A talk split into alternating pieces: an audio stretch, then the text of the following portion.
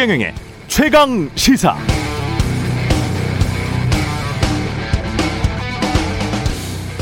(200년쯤) 전 미국에서는 자산을 가진 백인만 투표권이 있었습니다. 50에이커의 땅이나 40파운드의 연소득 정도가 있어야 투표권이 주어졌죠. 100여 년 전 유럽 대부분의 나라들에서 여성이 참정권이 없는 것은 당연했습니다.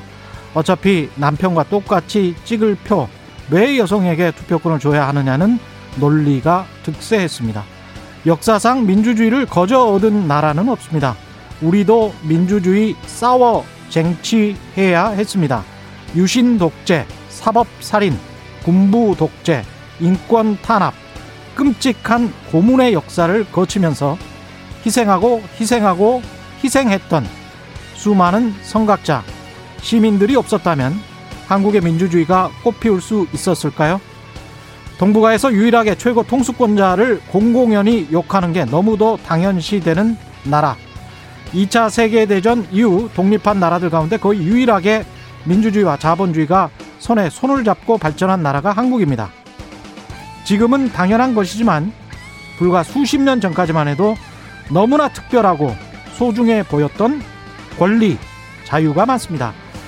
그 귀한 성취의 과정에 꼭 김영삼, 김대중, 노무현 등 대통령의 꿈을 이룬 정치인들만 있었던 것은 아니죠.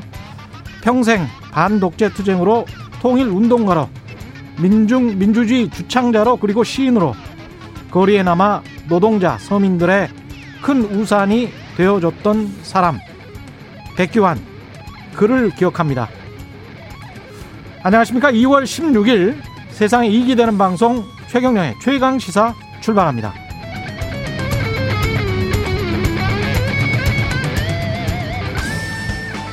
네, 최경령의 최강 시사 유튜브에서 검색하시면 실시간 방송 보실 수 있습니다.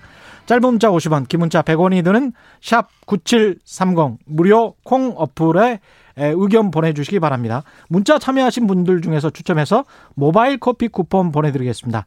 오늘 1부에서는 국민의힘 이태규 의원과 함께 안철수 금태섭 후보의 TV 토론 합의 과정과 야권 단일화에 대한 의견 들어보겠습니다. 2부에서는 더불어민주당 홍익표 정책위원장과 함께하는 여의도 정책맨 만나봅니다.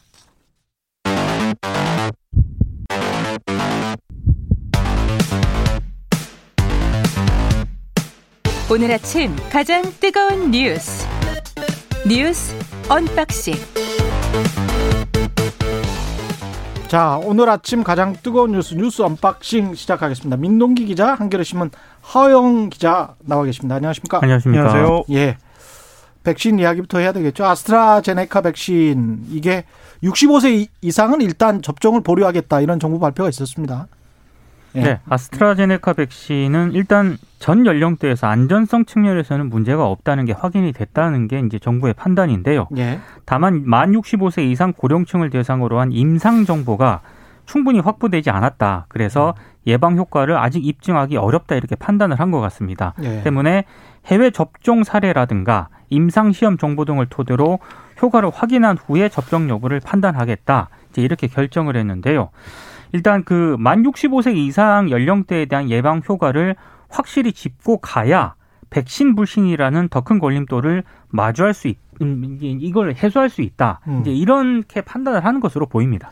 신중하게 가는 건 일단 좋은 거 아닙니까? 예, 신중하게 가는 일단 뭐 그 옳다고 봐야겠고요. 예. 아까 말씀하셨던 것처럼 어, 국민적 공감대가 있어야 백신 백신 접종이 원활하게 이루어지거든요. 그렇게 예. 해야 또 집단 면역까지 원래 계획대로 추진이 되고요. 예. 그런 점에서는 좀 긍정적으로 보는 측면도 있을 것 같습니다.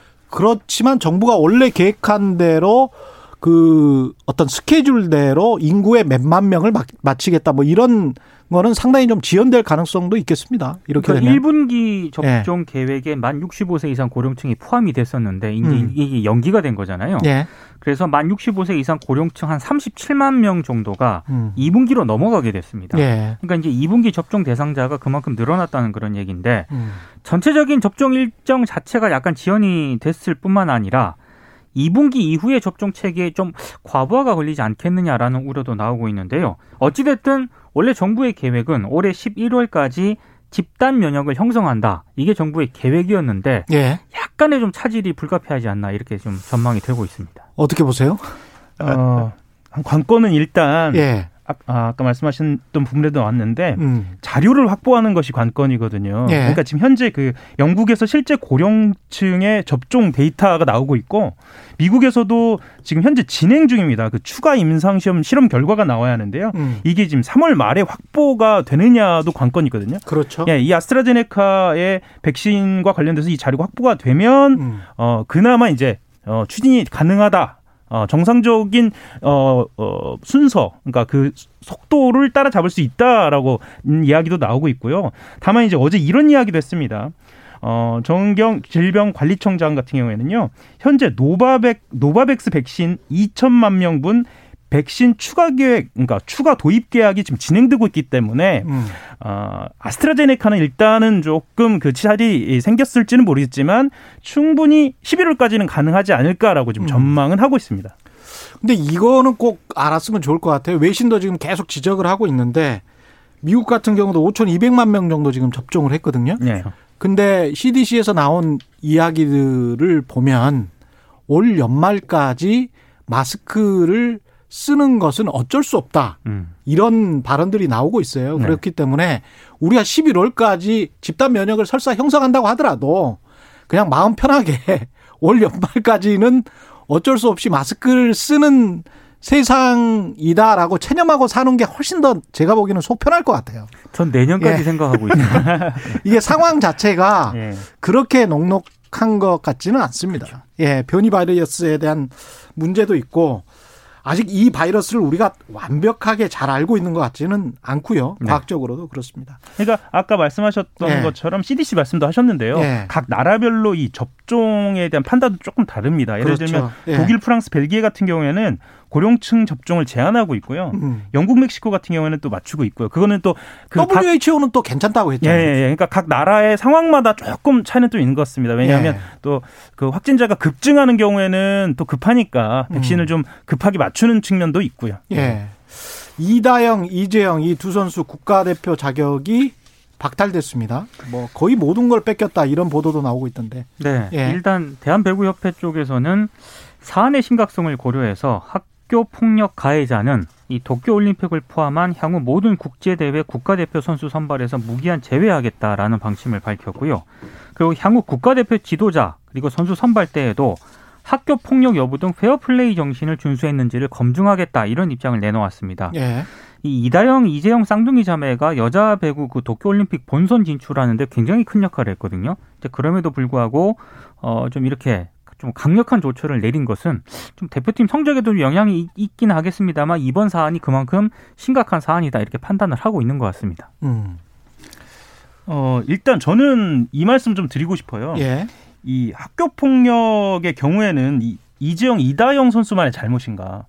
구조적인 문제가 있지 있죠. 않은가? 그렇죠. 그러니까 이두 예. 선수에게만 씌우는 것이 과연 온당한 것인가라는 생각이 듭니다. 그러니까 학교 체육, 특히 엘리트 체육 같은 경우에는 음. 경쟁 위주거든요. 예. 그래서 잘하는 선수 위주로 가는 거고요. 예. 이런 어떤 근본적인 걸 좀 더 들여다 봐야 하는 거 아닌가? 왜냐하면 이게 지금 10년, 20년 된 문제가 아니기 때문에 좀 더 좀 더 근본적으로 좀 들여다 봐야겠다는 생각 좀. 지금 현장에서 또 벌어지고 있을지도 몰라요. 네. 이재영, 이다영 이 두 선수는 뭐 7년 전, 10년 전 행위로 이렇게 지금 추궁을 받는 건데 책임을 묻게 되는 건데 지금 현장에서 똑같은 일이 벌어지지만 말을 못 하고 있을 경우도 있겠죠. 구조적인 문제라는데 100번 동의하는 게요. 음. 이게 문재인 대통령이 2019년 1월에 음. 그 여자 쇼트트랙 심석희 선수 성폭행 피해 사실이 이제 공개됐을 당시에 수석 보좌관 회의에서 음. 이거 철저히 조사하고 엄중한 처벌이 이루어져야 한다 이렇게 얘기를 한 적이 있습니다. 예. 대통령이 직접 나서서 얘기를 했고요. 음. 그리고 지난해 그 최숙현 트라이애슬론 선수가 가혹행위에 시달리다가 극단적인 선택을 하지 않았습니까? 예. 이때도 그 당시 그 최윤희 문체부 이 차관에게 스포츠 인권 강화라 이렇게 지시를 했거든요. 음. 근데 이게 계속 발생을 하잖아요. 예. 이게 건 구조적인 문제가 있다는 거죠. 이게 구조적인 문제고 역사적인 문제고 결국은 그 윗세대에서 그렇게 얼차려를 받았던 세대들이 있잖아요. 네. 그게 당연하다라고 생각하는 세대들이 아직도 체육계 잔존에 있고 아마 여전히 줄을 겁니다. 그 사람들이. 그러니까 최석현 예. 선수 취재 같은 경우에 아주 저도 절실히 느꼈는데 음. 당시 체육회 분위기나 그 특히 시나 아니면은 이 대한 체육회 분위기를 보면 초기에는 초기에는 이것을 크게 심각하게 그렇죠. 받아들이지 않았거든요. 음. 그만큼 어, 말씀대로 좀 만연해 있다 이렇게 봐도 되지 않을까 싶습니다. 근데 그 사람들의 의식을 바꿔야 되는데 그 사람들이 다 협회장이고 그럴 거 아니에요. 그렇죠. 그렇습니다. 예. 세월호 구조 구조 실패 해양 전 해양 해경 청장이죠. 이게 무죄 나왔네요. 그 2014년도니까요. 벌써 이제 7년, 이제 6년 돼 가는데요. 그 서울중앙지법 형사합의 22부입니다. 음. 그 어제 업무상 과실치사상의 혐의로 기소된 김석균 전 해양경찰청장과 김수현 전 세- 서해 해경청장 그리고 예. 김문홍 전 목포 해경소장 등 지부 10명에 모두 무죄를 선고했습니다. 어, 다만요. 그 참사 당일 조치사항이 담긴 공문서에 퇴선 명령을 포함시킨 혐의 그러니까 이게 그 직권남용 권리행사 방해죄인데요. 그 재판에 넘겨진 김문홍 전 사장과 이재두 전 목포해경 3009 함장에 대해서는 그 징역 1년 6월에 집행유예 3년, 징역 6월에 집행유예 2년 선고했습니다. 음. 이거 유가족들이 반발할 수밖에 없겠습니다. 그러니까 반발을 하는데요. 예. 재판부 판단이 이렇더라고요. 음. 그러니까 세월호 구조 업무 현장의 역량 부족은 조직 전체의 문제다. 조직 전체 문제다. 네. 그러니까 조직의 상급자로서 예. 피고인들의 관리 책임을 질책할 수는 있겠지만 음. 구체적인 구조 업무와 관련해 형사처벌하는 업무상 과실의 근거로 보기는 부족하다는 게 재판부의 판단이거든요. 음. 그 양철한 부장판사인데 예. 어제 선고를 마친 뒤에 어, 세월호 참사는 생명을 잃은 피해자와 그 가족들 많은 국민들에게 상처를 준 사건이다. 재판부 판단에 여러 가지 평가가 내려질 것은 당연하고 이걸 감수하겠다라는 입장을 밝혔습니다. 어, 즉 재판부가 이렇게 판단한 거는 조금 제가 봤을 때 음. 제가 뭐 법적인 어떤 전문 지식이 있는 건 아니지만 상식적으로 좀 이해가 안 가는 측면이 있고요. 유경근 4.16 세월호 참사가족 협의회 집행위원장이 어제 기자회견을 열었는데 2014년 이전으로 우리 사회를 회귀시키는 판결이다. 이제 모든 국민은 위험에 처하면 스스로 탈출해야 한다면서 굉장히 좀 비통해했습니다. 아, 이게 지금 눈 뜨고 우리가 그거 그 지켜봤죠. 배가 이렇게 침몰되는 과정을 봤잖아요. 네. 이게 세월호가 끔찍했던 거는 이건 당연히 구할 줄 알고 네. 구해졌을 줄 알고 있었거든요. 그렇죠. 뭐 반쯤 가라앉은 상황에서 충분히 시간이 있었던 것 같은데 그거를 눈 뜨고 당했단 말이죠. 저도 그날이 생생히 기억나는데요. 예. 그날 전 국회 출입 기자였는데 국회 음. 부스에는 거의 한 천여 명 가까운 기자들이 다 있습니다. 그때 당시에 그게 이제 중계가 되거든요. TV에서요. 예. 이거를 보면서 아마 모든 기자들이 당연히 이거는 구, 음, 구조 가능 그렇죠. 그렇죠. 당연히 그렇게 생각했었죠. 일부 보도에서도 좀 나오기도 했었고. 예. 근데 그 상황에 대해서 이 지휘부의 책임을 묻지 않으려는 것 같다. 아니, 묻지 않는다. 이런 것은 상식적으로 납득하기는 좀 어렵지 않을까 싶습니다. 저는 또 다른 시각에서 좀 설명을 드리고 싶은데요. 예. 이게 이제 대검찰청 산하 세월호 참사 특별수사단이 기소를 한 사례거든요. 음. 과연 수사가 제대로 됐는가에 대한 음, 지적도 이건 불가피해 보입니다. 이게 그러니까, 근데 네. 증거주의이기 때문에 뭐 증거가 있느냐에 관한 그 문제, 그 감정적으로는 다 그렇게 생각할 텐데 법정에서는 분명히 그런 이야기를 할 거고 예. 해경 청장이 책임질 수 있는 법적 책임을 질 수 있는 증거가 없다. 이게 이제 파- 판사의 판단 아니겠습니까?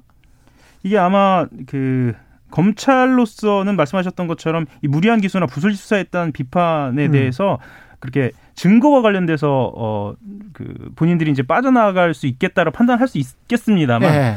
실제로는 이거는 그 세월호 특수단 출범이에 기소한 첫 사건이거든요. 아주 상징적인 사건이어서 음. 검찰 수사에 대해서는 어쨌든 비판을 피하기는 어려워 보입니다.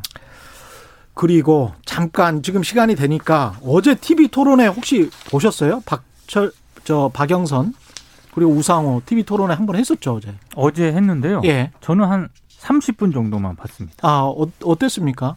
오늘 뭐 보도들도 좀 나오고 그랬던데. 아니 뭐 양쪽의 전략이 좀 다른 것 같긴 한데 예. 어, 제가 봤을 때는 예. 이런 말씀 드려도 될지 모르겠습니다만 재미는 좀 없더라고요. 재미는 없어요. 네. 예.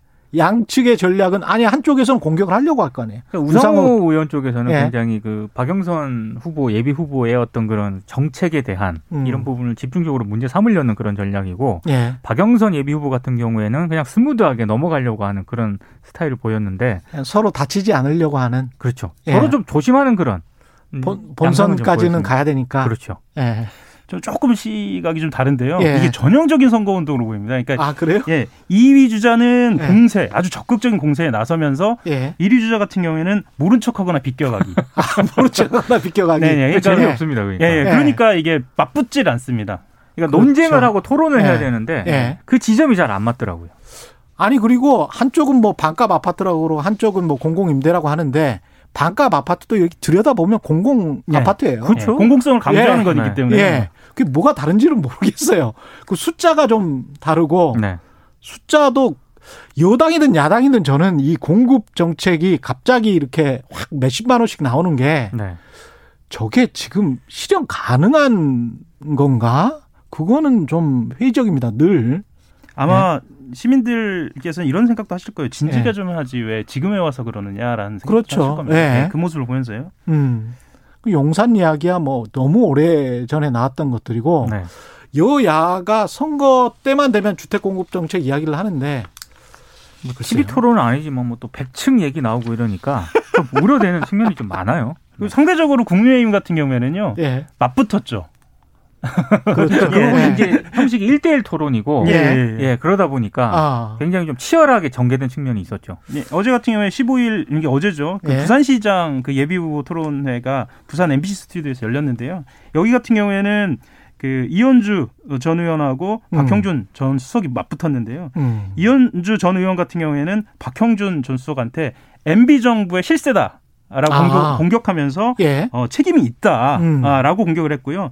그 어, 박형준 전 수석 같은 경우에는 박근혜 전 대통령 탄핵에 앞서 앞장서지 않았느냐라고 아. 공격을 하면서 예. 서로 간에 어떤 일종의 어, 과거 전력에 대한 공방이 이루어졌습니다. 여기에서는 뭐 서로 간에 좀 뭐랄까 토론이 벌어졌달까요? 예 그렇게 보여지기도 했습니다. 과거 얘기를 가지고 토론이 벌어져가지고 과거 얘기네. 박근혜 전 대통령 탄핵에 앞장섰으면 그 부산 유권자들한테는 나쁜 건가요, 그게? 박형준 전 수석이 표를 어디서 얻기 위한 전략인지가 극명하게 보여지죠. 그렇죠. 네. 예. 예. 그렇게 되는 거네요. 네. 예. 뉴스 unboxing 민동기 한겨레 에, 민동기 기자 한겨레 허영 기자였습니다. 고맙습니다. 감사합니다. 예. KBS 1라디오 최경영의 최강 시사 듣고 계신 지금 시각 7시 37분입니다.